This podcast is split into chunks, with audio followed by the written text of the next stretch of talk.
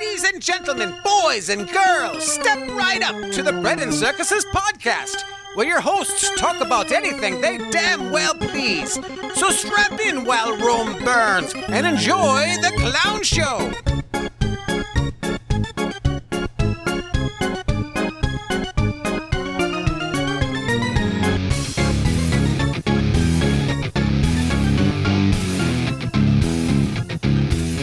Welcome back once again to the Bread and Circuses podcast. I think I'm Rooster. Are you Crow? Yeah. Hello. How you doing, Crow? Good. What's new? Got a new bunker. Everything's new. Everything's new. We are recording out of the brand new Crow bunker. Yep. So it might be a little echoey because we're not quite settled in yet. It's that empty room feel. Yeah. So.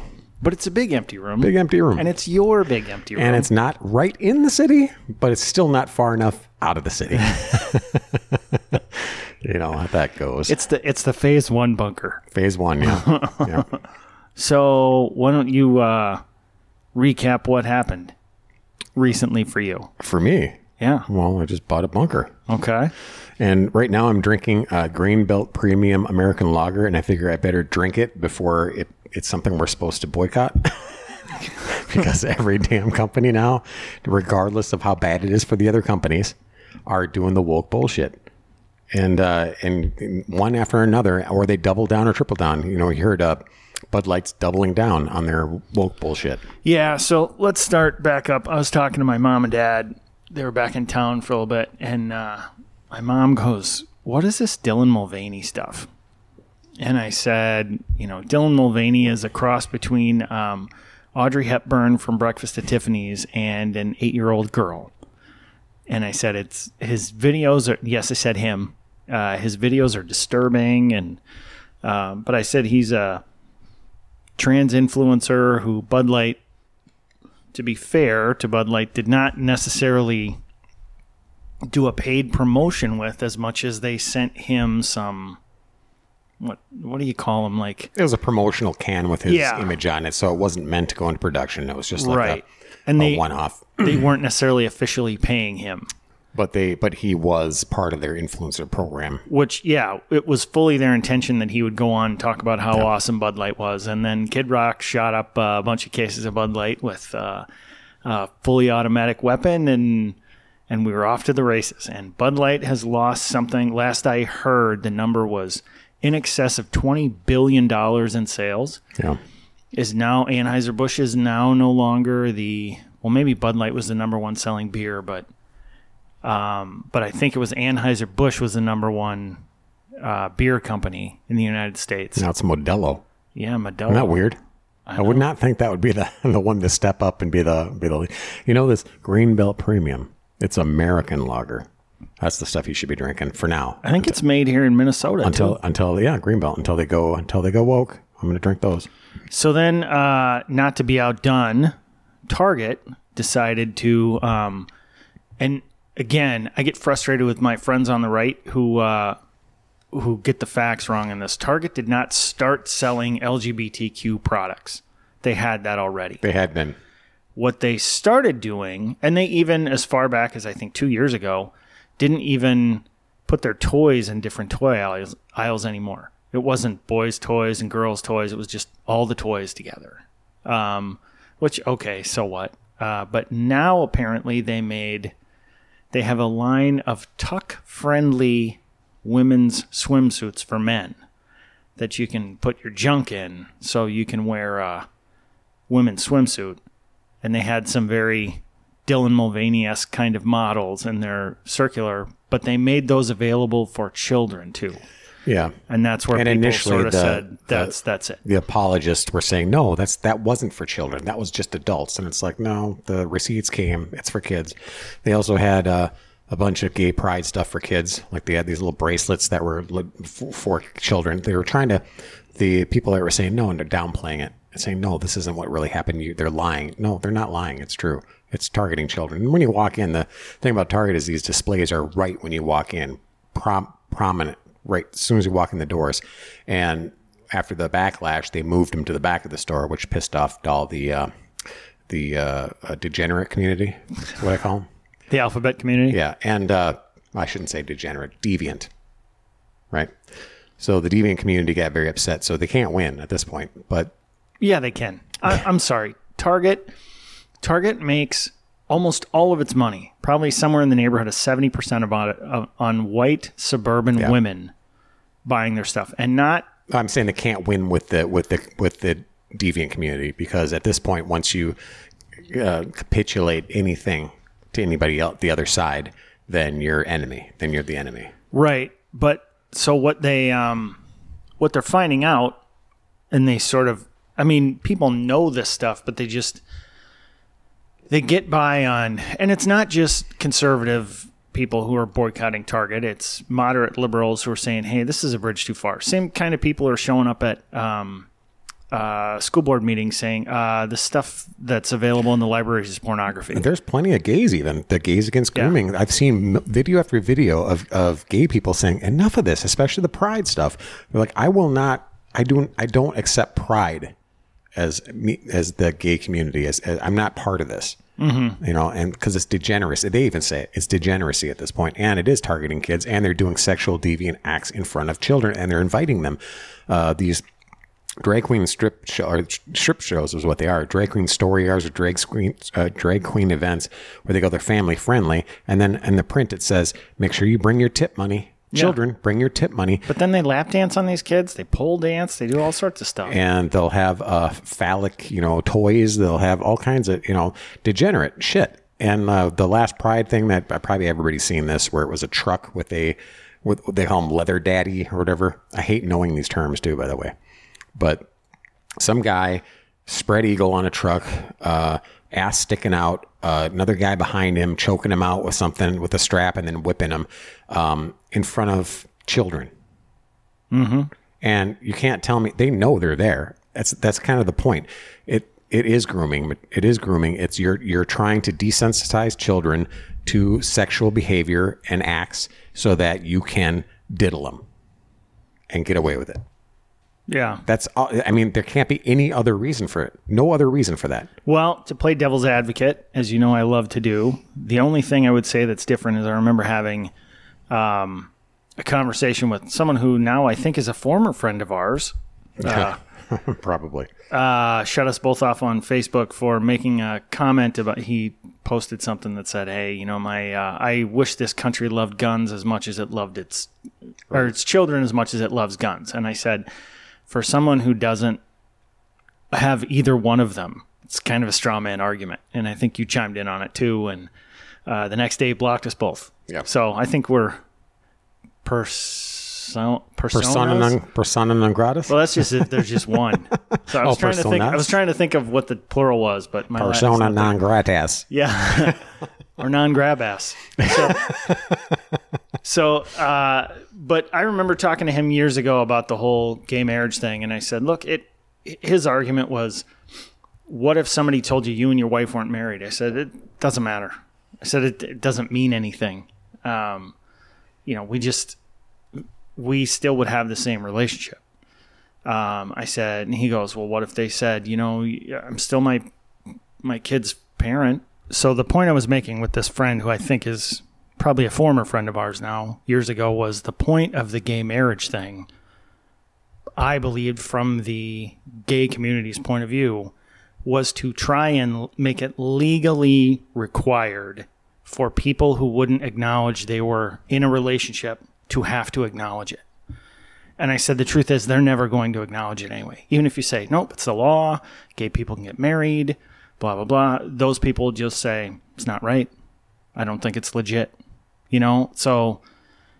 And he said, no, it's about wills and visiting hours. And I'm like, no, because none of that stuff. I mean, even you can have a legal contract before gay marriage. They had the case that went to the Supreme Court about that was about can you will the money to this person you were related? And the court said, the court's got no opinion here. Just kick it back to the previous one. They said it's fine. Mm-hmm. There's no standing. Yeah. So they had no appetite for doing it. And that was a conservative court too. So it was just the point that I was trying to make to him was, this about using government to force someone else to comply. And I think, getting back to my devil's advocate point, that's what this is. I don't think there's necessarily people out there who are trying to groom. I think there are some. I don't think that's the point of the whole thing. I think the point is to say, hey, we can just live our lives out there now and there's nothing you can do about it. So if I want to whip my leather daddy buddy, I can and you can't stop me. And I don't necessarily think those people are thinking, hey, let's do it in front of the kids so we can screw the kids later. You know? I do. Well, and maybe it is. I'm just saying the other side of it. So, getting back to Target too, another problem with the Target issue was that the designer they hired to promote a lot of the pride shit was an avowed Satanist. That was, if you look at his previous posts in social media, it's legit Satanism. And, can you imagine if you just put a designer in the children's section that said, Jesus is Lord on a t-shirt, what would happen? Oh, they'd lose their shit. Yeah. And you've got a avowed Satanist with one of the shirts actually had like a demonic visage on it. And it said, Satan respects your pronouns. Yeah. That was a shirt they were selling. What are you doing? At Target. What are you doing? So I don't understand. And there's nothing requiring corporations to take these political stands, but they do it because somebody in the company, and Budweiser, Anheuser-Busch was a 29-year-old or 31-year-old female marketing executive who said, yeah, well, we got to get past this frat boy image. No, that's your jam, Bud Light. Yeah. That's who you're going for. Yeah. You're going for college kids and adults who like cheap beer. Because it's not good beer. No. It's just... it'll do the trick. It's great beer in the summer when you're going out on a boat with some friends and, or you need a cheap keg for a party for some kid's graduation party or something like that. That's what Bud Light is. Yeah, it's funny. I can drink the American Pilsner beers, and but Bud Light was one of them I couldn't drink. Like, it just had a weird taste to me. I mean, ever since I was in my teens, when you have your choice of beers... Bud Light would be the bottom of the list. I mean, the only thing that was worse was Special Export, the Green Death they called it. That was pretty bad. Or like a skunky Corona was pretty bad. Yeah. But the Bud Light, I think it's because they make it out of rice, I believe. Oh, really? Yeah, I think Bud Light is rice. Is it's not wheat or whatever. Whatever grains that they make other beers out of, it's made out of rice. Well, they all kind of taste the same to me. Yeah, it has a little bit different flavor to me. I mean, it's they're all weak flavored, but it has just an odd aftertaste to me. So, but now they've made it so that having a Bud Light in your hand is a political statement. Yeah, just like wearing a mask is a political statement. Well, and even Anheuser-Busch has been buying back unsold cases of beer from distributors. And let's talk about who this really hurts. Anheuser-Busch is going to be fine. I mean, they'll take a hit. They'll lose $26 billion in sales. And, 5 years from now, no one will care. And when we get, I want to discuss that in the context of Target too, but the people who get killed in this are these distributors, because to distribute Anheuser-Busch products, you aren't allowed to distribute the other stuff. So if you go to a bar and say, hey, I'm your Anheuser-Busch guy, and they go, I can't buy any of your stuff. My patrons get pissed. They don't want it, blah, blah, blah. Yeah, that distributor can't. And I mean, these guys might make, high five figures, low six figure kind of numbers, not insignificant amounts of money, and it's drying up and going away on them. And so Budweiser at first was like, no, you'll be okay. And now they're like, well, geez, we better start paying these guys, because even if it all bounces back, now we're not going to have distributors anymore. It was just a stupid decision. So even the people higher up in Budweiser are going, well, Anheuser-Busch are saying, yeah, we didn't really approve this whole thing. She just kind of did it on her own. And she and some other VP are on temporary leave. And it's like, you got to have a culture where you're saying we're not going to do this stuff. And we're getting back to Target. And I'm not a financial advisor, but, right now Target stock's about $130. Used to be like 160. That company's I think they're going to crater to about 115. And if it's a good stock, you want to buy it, you'll get your money back. Eventually, yeah. But what I do love about this, and Tim Pool talked about it, this is sort of, you know, in the past, the Twitterati would always bitch about something and then everyone would apologize and say, sorry, we shouldn't have. Bud Light is sort of the event, and now Target too, where more conservative people are saying, hey, if we really make a big deal about something, it really moves the needle. And so now instead of just saying, I'm just going to go about my life and my business, they're saying, you know what, when I really don't like something, I'm going to say something. Yeah. And did you see what happened with Major League Baseball? Yeah. So Major League Baseball for Pride Month. There's only one team, by the way, that does not celebrate Pride Month. The Texas Rangers. Yep, Texas Rangers. So, going back a little ways, the NHL, National Hockey League, had Pride Night. And this is why I think all of these woke movements are really insidious. So they had a thing where each hockey team celebrated a Pride Night, where they had basically a Pride-themed logo for their team, for those uniforms. And there was one Philadelphia Flyers player who came out and said, hey, no offense to the gay community, I don't have any problem with them. I personally am not going to wear the jersey. I'm just not going to. He said, and I don't have to explain myself any more than that, so that's what I'm going to do. He got all sorts of shit and everything. The Flyers relented. He didn't have to wear the jersey. And guess what happened to his jersey in the NHL store? Sold out. Yep. Just completely. The NHL gets money from that. He gets money from that. So now the MLB came out for Pride Month and had their, if you're not familiar with the MLB logo, it's the silhouette of a batter hitting from the waist up. And they changed it to Pride theme. And the next day they dropped it because apparently the players union said, we got too many players and don't like that. So there's this guy, I don't know if you've probably seen him on YouTube, Decoy Voice. Yeah. Yep. He says, you know, your constituents when you're the MLB are the players. They're not the fans. You know, you're trying to keep your players happy. If your players happy, your fans will show up. He says, these are people who a lot of them are Hispanic, very religious, have crosses around their necks, point to the sky when they hit a home run, thank God and their mothers when they win world championships. He goes, and you're going to push pride in them. And he said, the problem with the whole pride movement is you don't get to just say, hey, I'm cool with it. They require you to actively participate. To celebrate it. Yeah. Yeah. So it's in other words, it's put the armband on.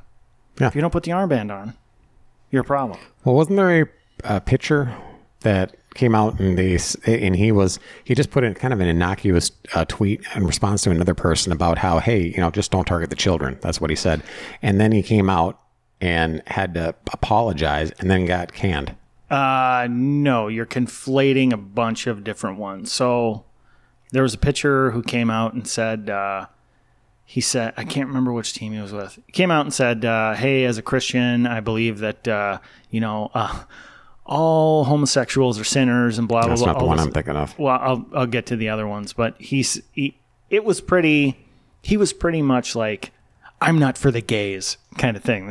And then he did not only the apology, but the terrible apology where he says, well, I didn't know it would offend anybody. So I'm sorry I did that. But then there was another guy who was a pitcher for the Toronto Blue Jays, who came out and had as a religious person, I don't believe that that's right, blah, blah, blah. Well, then Anthony Bass. Yeah. So he got booed in his next outing. Well, he came out and he says, well, I apologize to all my fans and blah, blah, blah, and all that stuff. Well, in the meantime, the Los Angeles Dodgers had this, and Anthony Bass and this other pitcher for, I think it was Cincinnati. I don't know. Not names you really know of unless you're really into baseball. The Dodgers had this Pride Night where they invited and then disinvited and then invited again this group of, well, I'm using drag queens. Quotes, yeah, but nuns. And they basically mock the Catholic Church. Yeah. It's Sisters of Perpetual Indulgence. Yeah, something like that. And actually the Sam guy who was stealing the guy on Biden's chemical nuclear waste committee or whatever, the cross-dresser was stealing luggage. He was one of them at one point. Really? Yeah. Of course he was. Of course he was. So anyway, they will put up a crucifix and pole dance on it. I mean, they do all this stuff. It's very anti-Catholic stuff. Yeah. And so Clayton Kershaw of the Dodgers, who is about as high profile as the pitchers get, just went, hey, this ain't cool. Yeah. He's like, you couldn't do this with another religion. You couldn't do this with gay people. He goes, so, yeah, that's not cool. So the players union basically has, for the most part, bit back and said, yeah, we're not doing this stuff. And again, it just shows that if people resist these things, there's not enough fight in the other side to push it over on you, you know? Yeah. Well, but it's going to take a lot of pushback still, other than boycotting, because the left did show that the government is on their side, and that if you go out and you rally or protest and you're on the wrong political side, you're going to be targeted and you're going to get jail time if things go sideways. And they aren't. And now it's starting to change a little bit. Like there's getting to be some jail time for leftists, for Antifa types and all that, but not, it's slow. So you're still in, if you go out and you get involved in some sort of altercation, you're not intending to, but you're like, I'm not going to be intimidated. I'm going to go rallies for Trump, let's say. And these leftist LGBT types and the Antifa types show up and you're like, I'm not having it. I'm not running away. And you get into it with them. You're still more than likely going to get the book thrown at you from the authorities, as opposed to the other side. Yeah. But now a lot of those people are getting tossed out of office. Some of these, Soros funded prosecutors, and the one in St. Louis who went after the couple with the guns, she's out. She got removed. Good. So, I mean, they found she wasn't doing her job. She was only prosecuting 3% of crimes brought to her. Yeah. I mean, she just wasn't doing the job. This Alvin Bragg in New York, I think he's going to get canned. Now, unfortunately, I think what he started against Trump is going to stick. And I don't know how much you want to talk about that, but we should talk about these charges against Trump. I'm not familiar with all of them.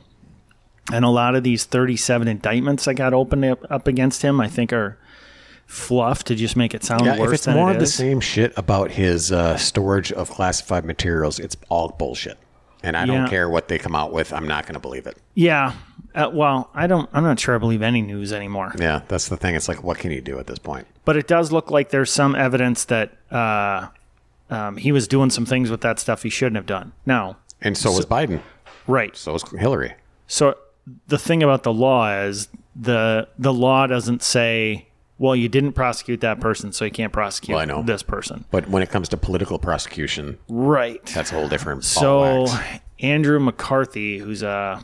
I don't know if he's a conservative, but he's always on the conservative. He's an attorney. He's on the conservative channels responding to this stuff. He says, I'm not sure Trump's going to get jail time. He does have to worry about the obstruction charges. He goes, because courts generally don't like you obstructing the process. They loved it when Hillary did it. Yeah.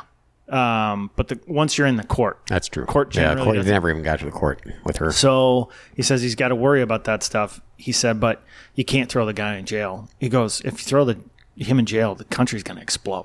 Remember those photos of Biden's garage next to his car? I never saw those. Yeah. No. The classified documents, supposedly, I don't know, the boxes and people. And now maybe it wasn't classified documents, but they almost really admitted it, I think. But yeah, everybody does this. Well, that's what they're saying the difference is with him and with Pence. I wish Pence understood he is just their little pawn in this entire thing. Yeah. You know, and first of all, Mike Pence, shut up and go away. No one's going to vote for you. Nope. No one. You may be the most principled guy in the world, but you're boring, you're dull. No one is interested in listening to. And did you hear his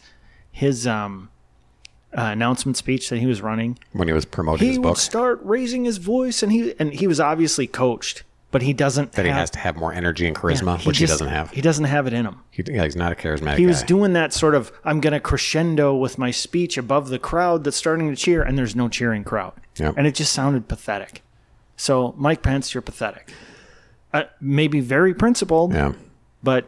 As far as a political leader. And speaking of not knowing what to believe anymore with the deepfake stuff, it really is going to be a fucking huge problem. Even the DeSantis campaign came out with some images of Trump kissing Fauci. Did you see this? Mm-mm. Like hugging and kissing Fauci, deepfakes. I heard about it. And DeSantis's campaign, I don't know if it was on his go-ahead or whatever, but his campaign put these out. And it's like, I mean, what do you, how do you, it's in 5 years, you're not going to know what's real. I think it's in 5 months. 5 months. You're not going to know what's real. Yeah, 5 years is too long. You're right. 5 months.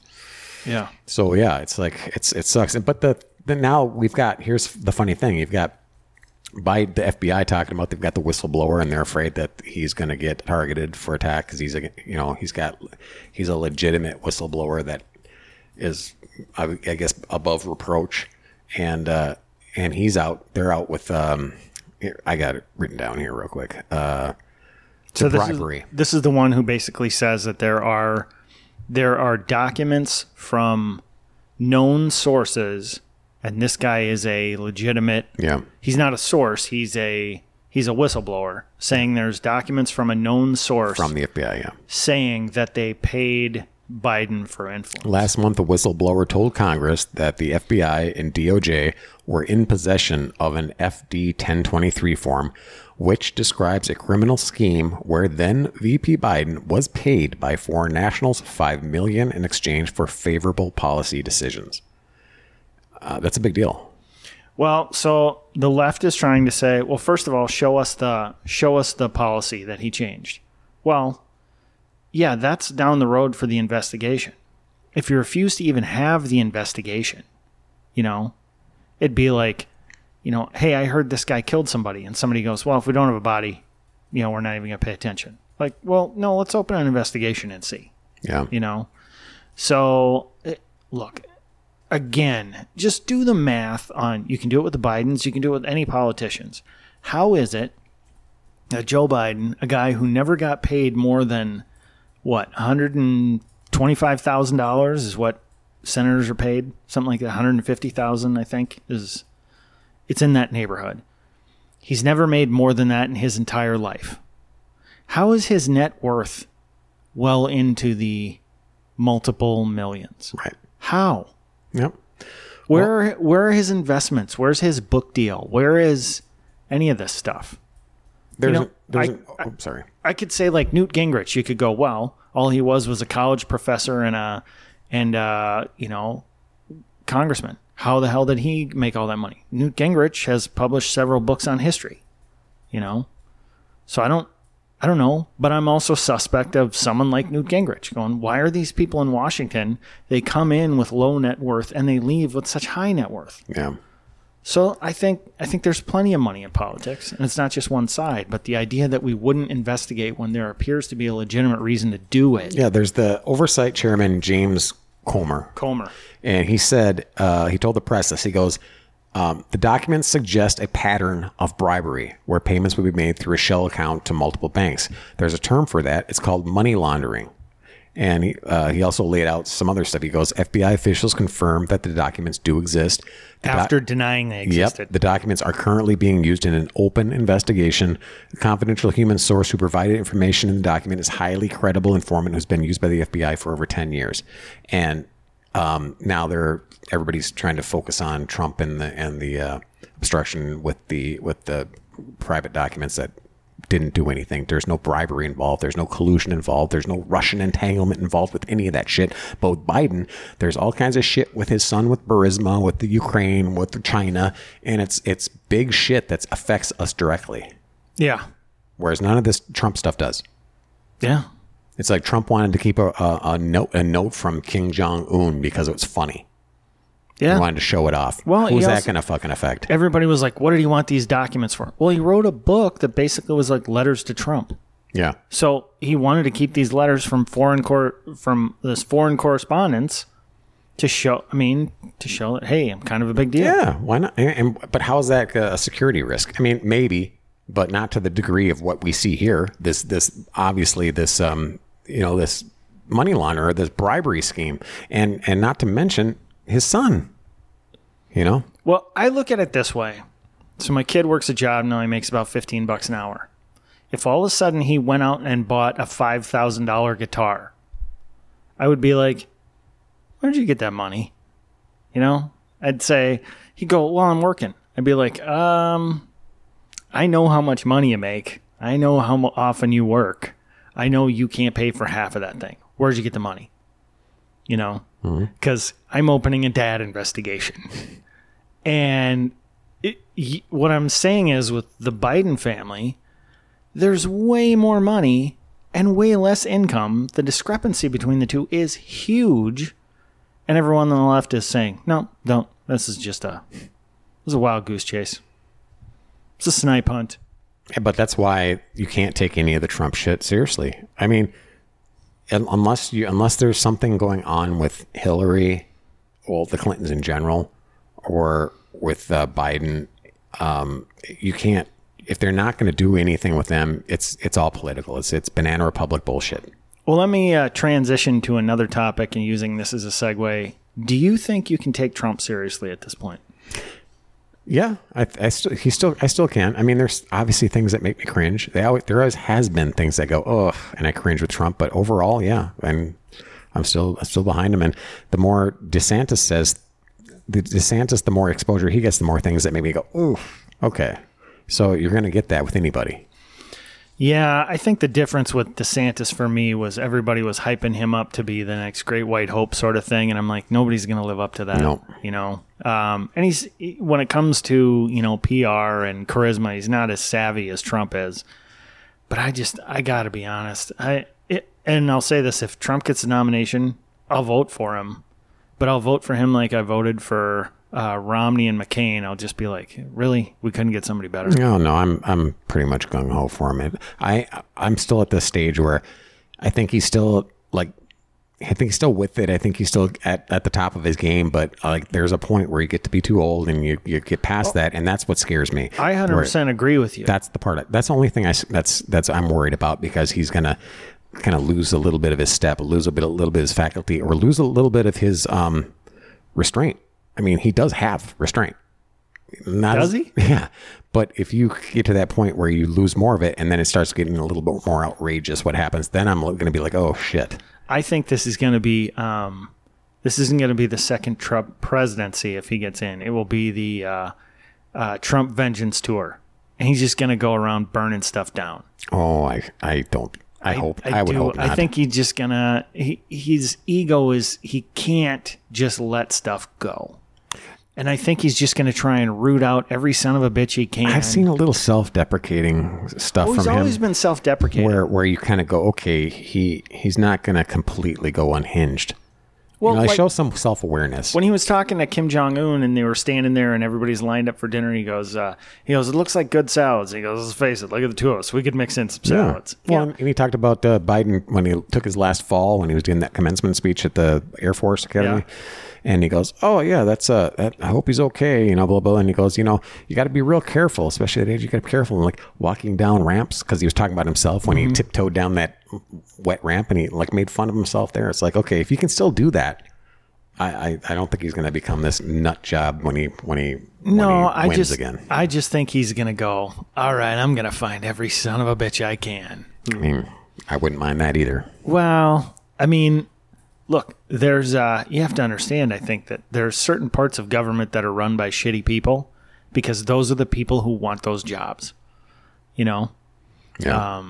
I mean, it's just like, it's like saying, you know, if you own a car repossession company and you're like, man, every one of my employees is sort of a piece of shit. Like, yeah, that's the people who take that job, yeah. You know? So I think there are plenty of people in government who are just not good people. And you wouldn't mind seeing him go, but there's nobody else who wants that job. So I just worry that he's going to go after a bunch of people that for no other reason than, hey, that guy didn't like me and now I'm back and I can't. I bought the company and now I'm going to fire him, kind of thing, you know? Yeah. So. Well, do you want to talk a little bit about Elon Musk? I always want to talk about Elon Musk. I'm still fanboying for him, even when I'm not. Yeah, the latest Twitter debacle when he was going to have the Daily Wire stream there, Matt Walsh's documentary, What is a Woman? And I guess they didn't deal directly with Elon. They dealt right, underlings. The Trust and Safety Department. Yeah, but they were initially supposedly all gung-ho and on board and saying, hey, we can even have you a dedicated space and it's going to be amazing. You know, just let us screen it real quick and we'll, you know, so we can get ahead of any concerns or whatever, which was a warning sign right there. And then they came back and said, oh, no, you just got to cut out a couple things because it's because you misgender someone, even though Matt Walsh didn't do it in the video. It was somebody he was talking to that did it.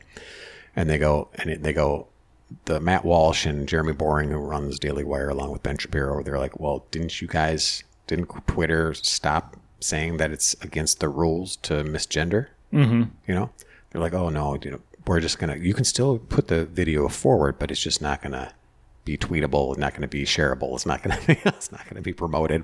They're like, no, F you. And they're like, where did this all of a sudden come from? They go, well, Elon was in the room when we made this decision. And then Elon, I think he was in China at the time or something, came back and goes, the fuck's going on here? Pretty much. And that's one thing I think people who've never run a company before, which is almost everybody, don't understand the amount of stuff that has to be delegated to other people. No. So when you're the president of the country or you're the guy running Twitter and you're the richest man in the world or whatever, it's not like you're sitting there every day going, all right, let's talk about making some decisions. You're running a bunch of other things. You put people in charge of stuff based on how you feel their decisions are going. It's no different than representative government. You vote for somebody going, hey, go to Washington, do all that shit that I don't want to do. And based on how I feel about you, I'm going to. And sometimes those people go there and do shit you don't want done. And so I did hear the woman who was the head of the Department of Trust and Safety or whatever is out. And I didn't hear that she was out the next day. I didn't hear if it was I can't work with the new CEO, not Elon, the other woman he put in charge, or if they just went, well, that's what I thought. And Elon said, no, get the fuck out. I never heard the resolution of that. There was, and it's been a while since I saw the story, but there was a confirmation from Elon Musk when someone tweeted, hey, you know, did you fire this person? And he pretty much said, yeah, it's because of this that person got fired. One of them, not her, I don't think, but there was a couple of people that lost their job. One that quit, but everybody knew they were fired basically. Well, when you get to be high level and stuff like that, generally you resign. Yeah, you get the opportunity to resign. Yeah. But there was, which is a story that's easy to believe until I was listening to a Tim Pool podcast, and he had some woman on there who I didn't recognize who said that her Twitter got taken down for like almost 2 years. And the person who like personally saw it getting put back up was this woman who quit. And she goes, so if it was her who stopped the What is a Woman movie, she goes, I'd be surprised, but you never know. But in the meantime, what happened, Elon came in, heads rolled. He personally tweeted the documentary out, and it got way more views than it ever would have. Crazy amount, and got way more exposure from the whole ordeal. So they're all happy about it over there at the Daily Wire, Matt Walsh, you know, especially, I bet. And now the left is saying they colluded together to make that happen. Sure. Okay. You know what? So what? So what? Yeah. What if they did? What if this whole thing is a publicity stunt to get Matt Walsh's movie out there more? So what? Yeah, and I guess Elon is kind of gung-ho over all this stuff because he has a decent amount of kids, like 7 kids or something. I can't remember how many. 74, I think. One of them is estranged, and they trans themselves, and they won't talk to him. So yeah. He's got a stake in this. You know, he's got personal experience with all this. Yeah, I just, you know, I think part of the problem that both the right and the left have with Elon Musk is everybody wants somebody in a jersey color. You know, you're the home team or you're the away team.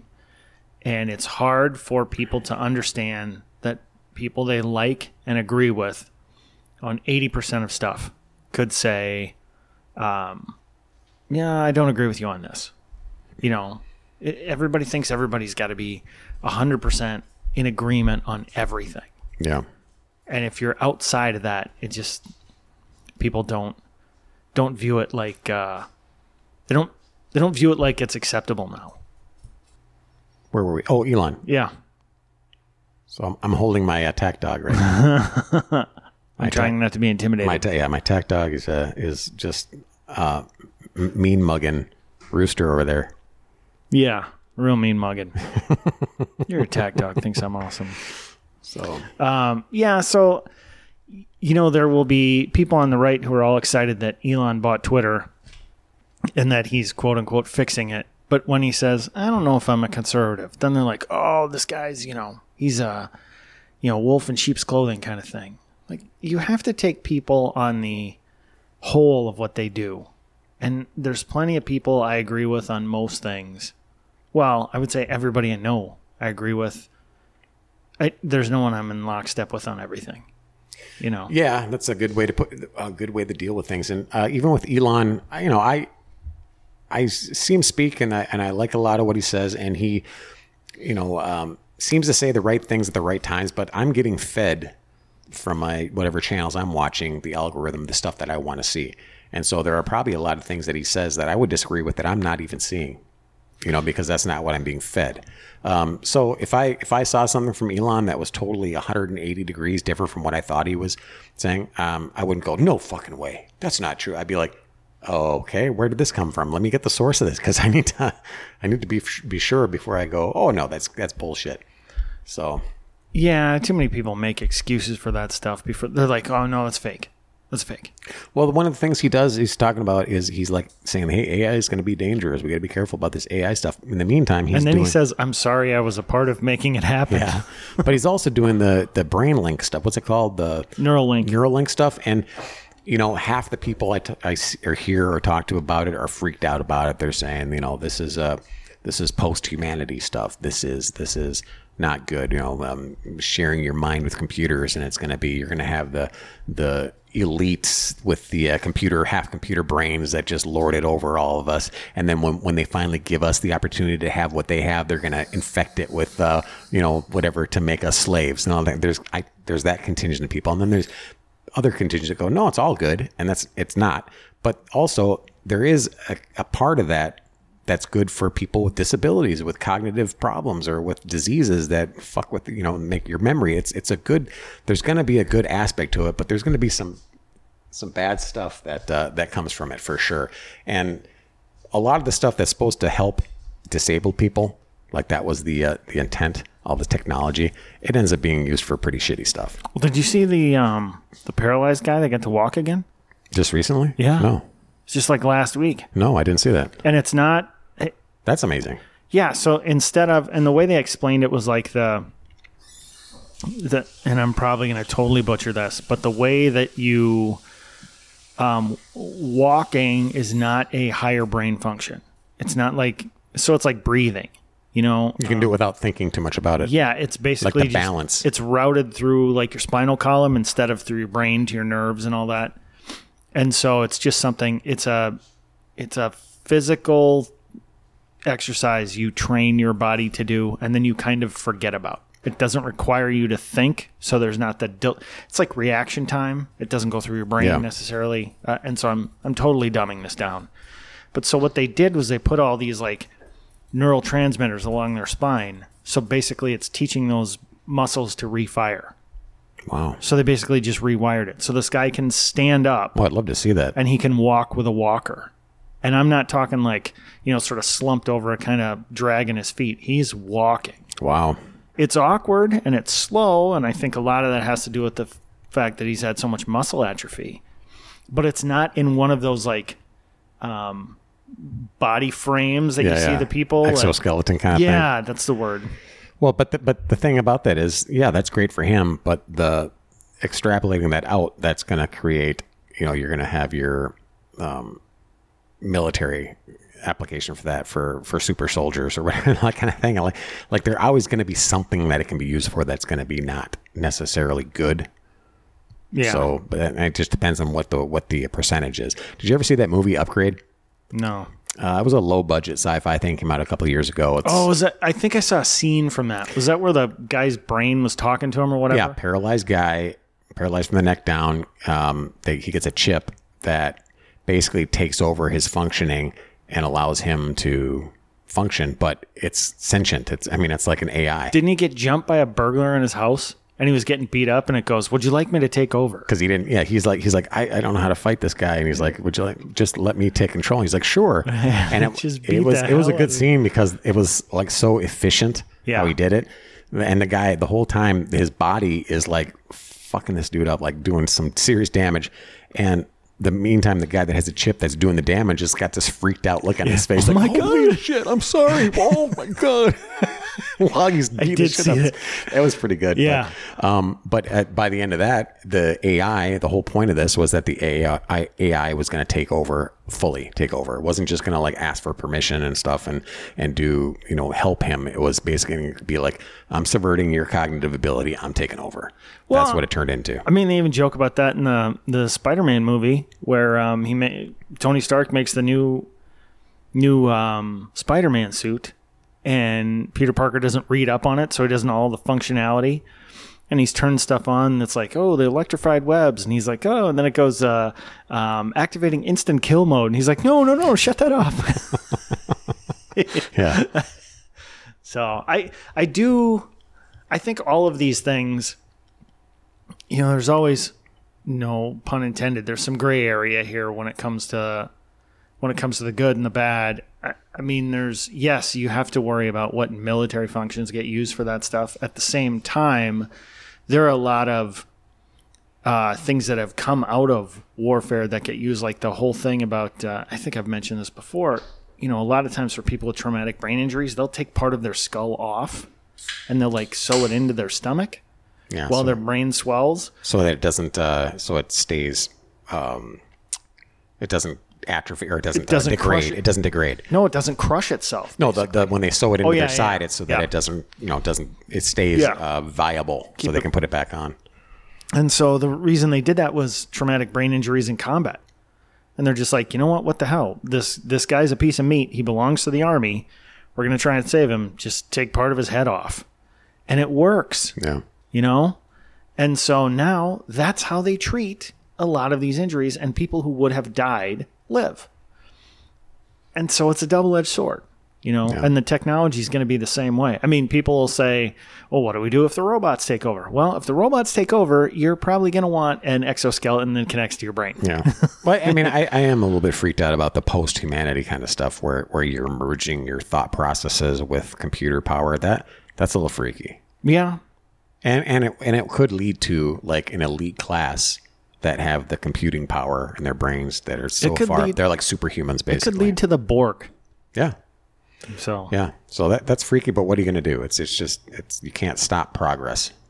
Well, you can. I guess you could bomb it into the Stone Age and start over. Yeah, you know? But it's like that, the Stephen King book, The Stand, when they say, hey, you know, you wiped out all of humanity and now we're starting over. And they point out, no, you're not starting over. There's a bunch of this stuff just lying around, just waiting for somebody to get a hold of it. Yeah. You know? So, yep.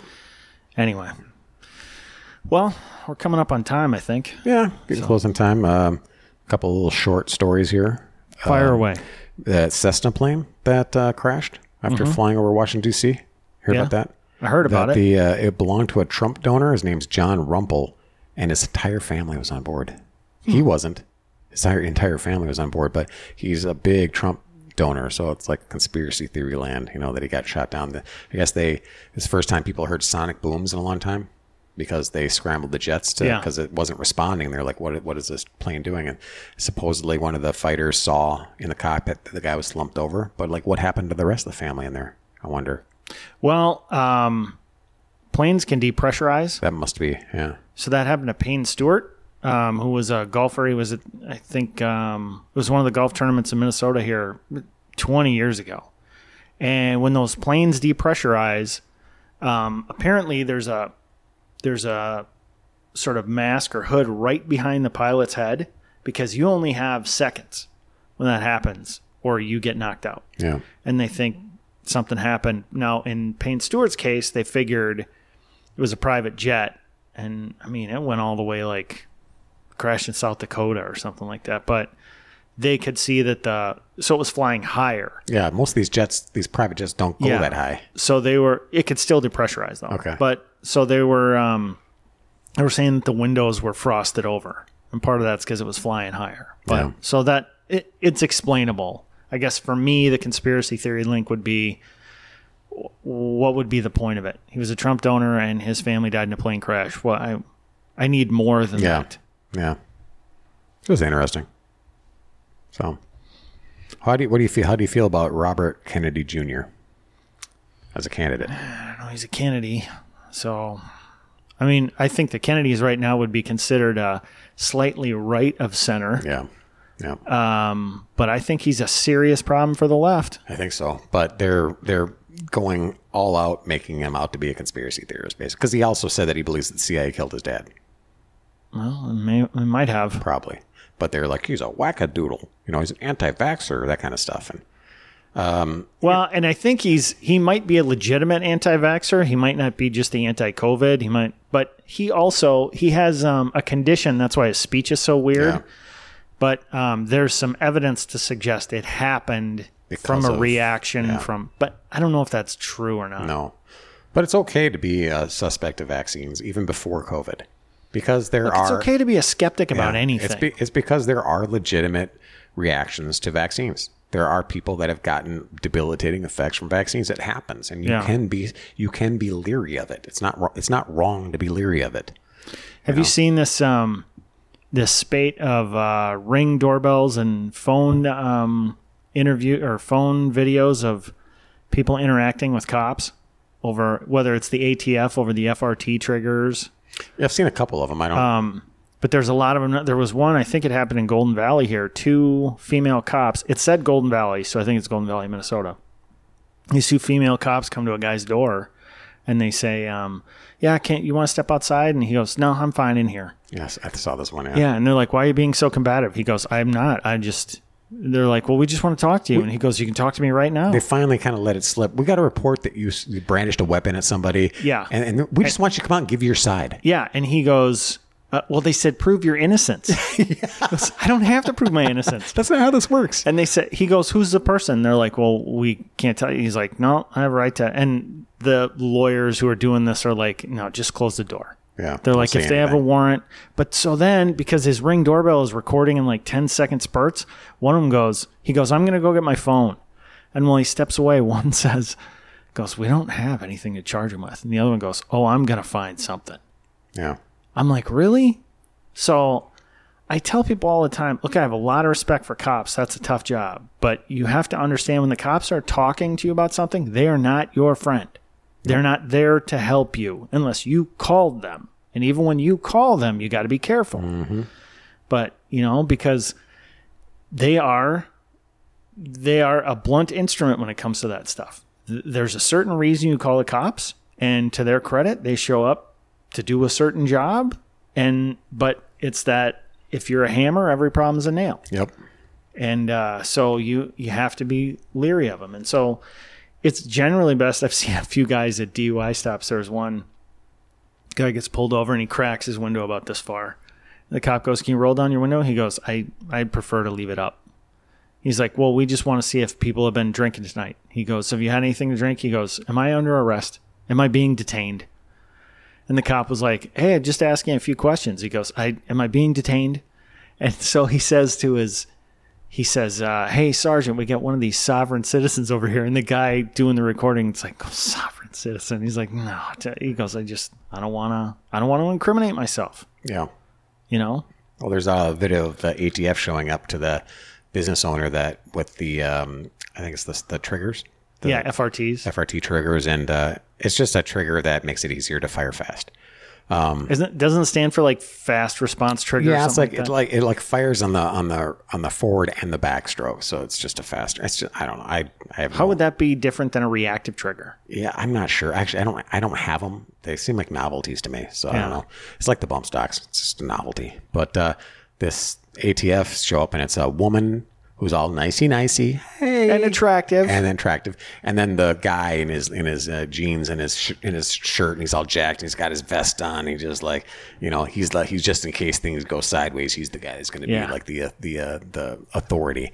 But this dude that handled him is like, hey, look, this is bullshit, and you know it, And he goes, I'm not telling you I have it or I don't have it. I'm not saying anything about that. I'm just saying you guys know what you're doing is wrong, right? He goes, there comes a time where you guys have to kind of decide. Yeah, he sort of read them the riot act. And he didn't do it like he wasn't super belligerent about it. He wasn't swearing at him. No, and he was just like a matter of fact. He's just like, I'm not answering any questions today. I'm not going to be turning anything over. Yeah. And the guy says, so are you refusing? He goes, I'm not refusing anything. I'm not saying anything. And what's funny is the whole kind of the way they approached him was they had this whole honeypot situation going on, and he turned it around on them more. Like he was like doing the disarming kind of like friendly talk to them that she was supposed to do with him. He just turned it around. It was really good. Well, there's a show I keep meaning to watch. I don't know where it is, but I see clips of it on YouTube called Mr. In Between.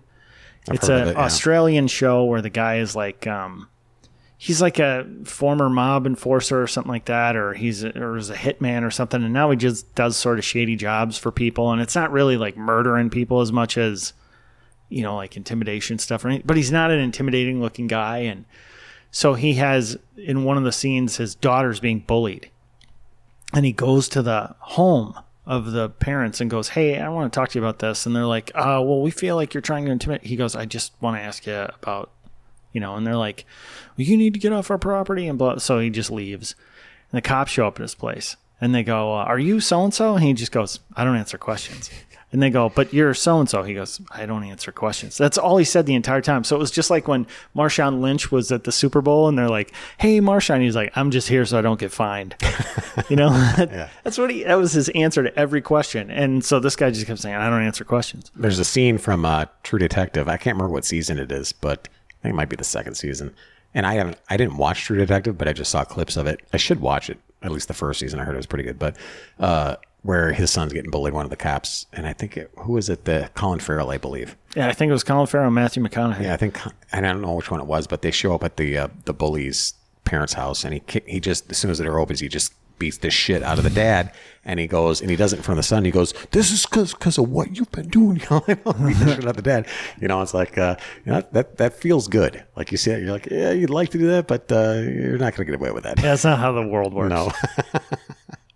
So, well, we definitely are up on time now. Yeah. So, if you want to get in contact with us, Facebook is the best place. Yeah. Bread and Circuses podcast. You're interacting directly with me. Not Crow, because he's not allowed to be on the site. I'm not allowed. Yeah, I'd get a shutdown immediately if I was able to. And the reason I can is password issues. But my wife just switched her phone over, and she goes, "Oh, great! Now I have to reinstall Facebook." And am I gonna have the same problem you had? I'm like, "Nope." And she goes, "But I had to do this." And I'm like, she goes, "I don't know my old password." And I said, yeah, you'll have to make a new one. And she goes, yeah, but you couldn't. I'm like, right. It'll just ask you to send it to your email. And she goes, well, why can't you do that? And I said, because the email I set my Facebook page up with, exist. I don't have access to anymore. It doesn't exist. I can't contact the company that had it. And she's like, oh. So that's why I can only access Facebook on one device, and I can't give permission to Crow. So it's me you're talking to. On that note, see you, bye.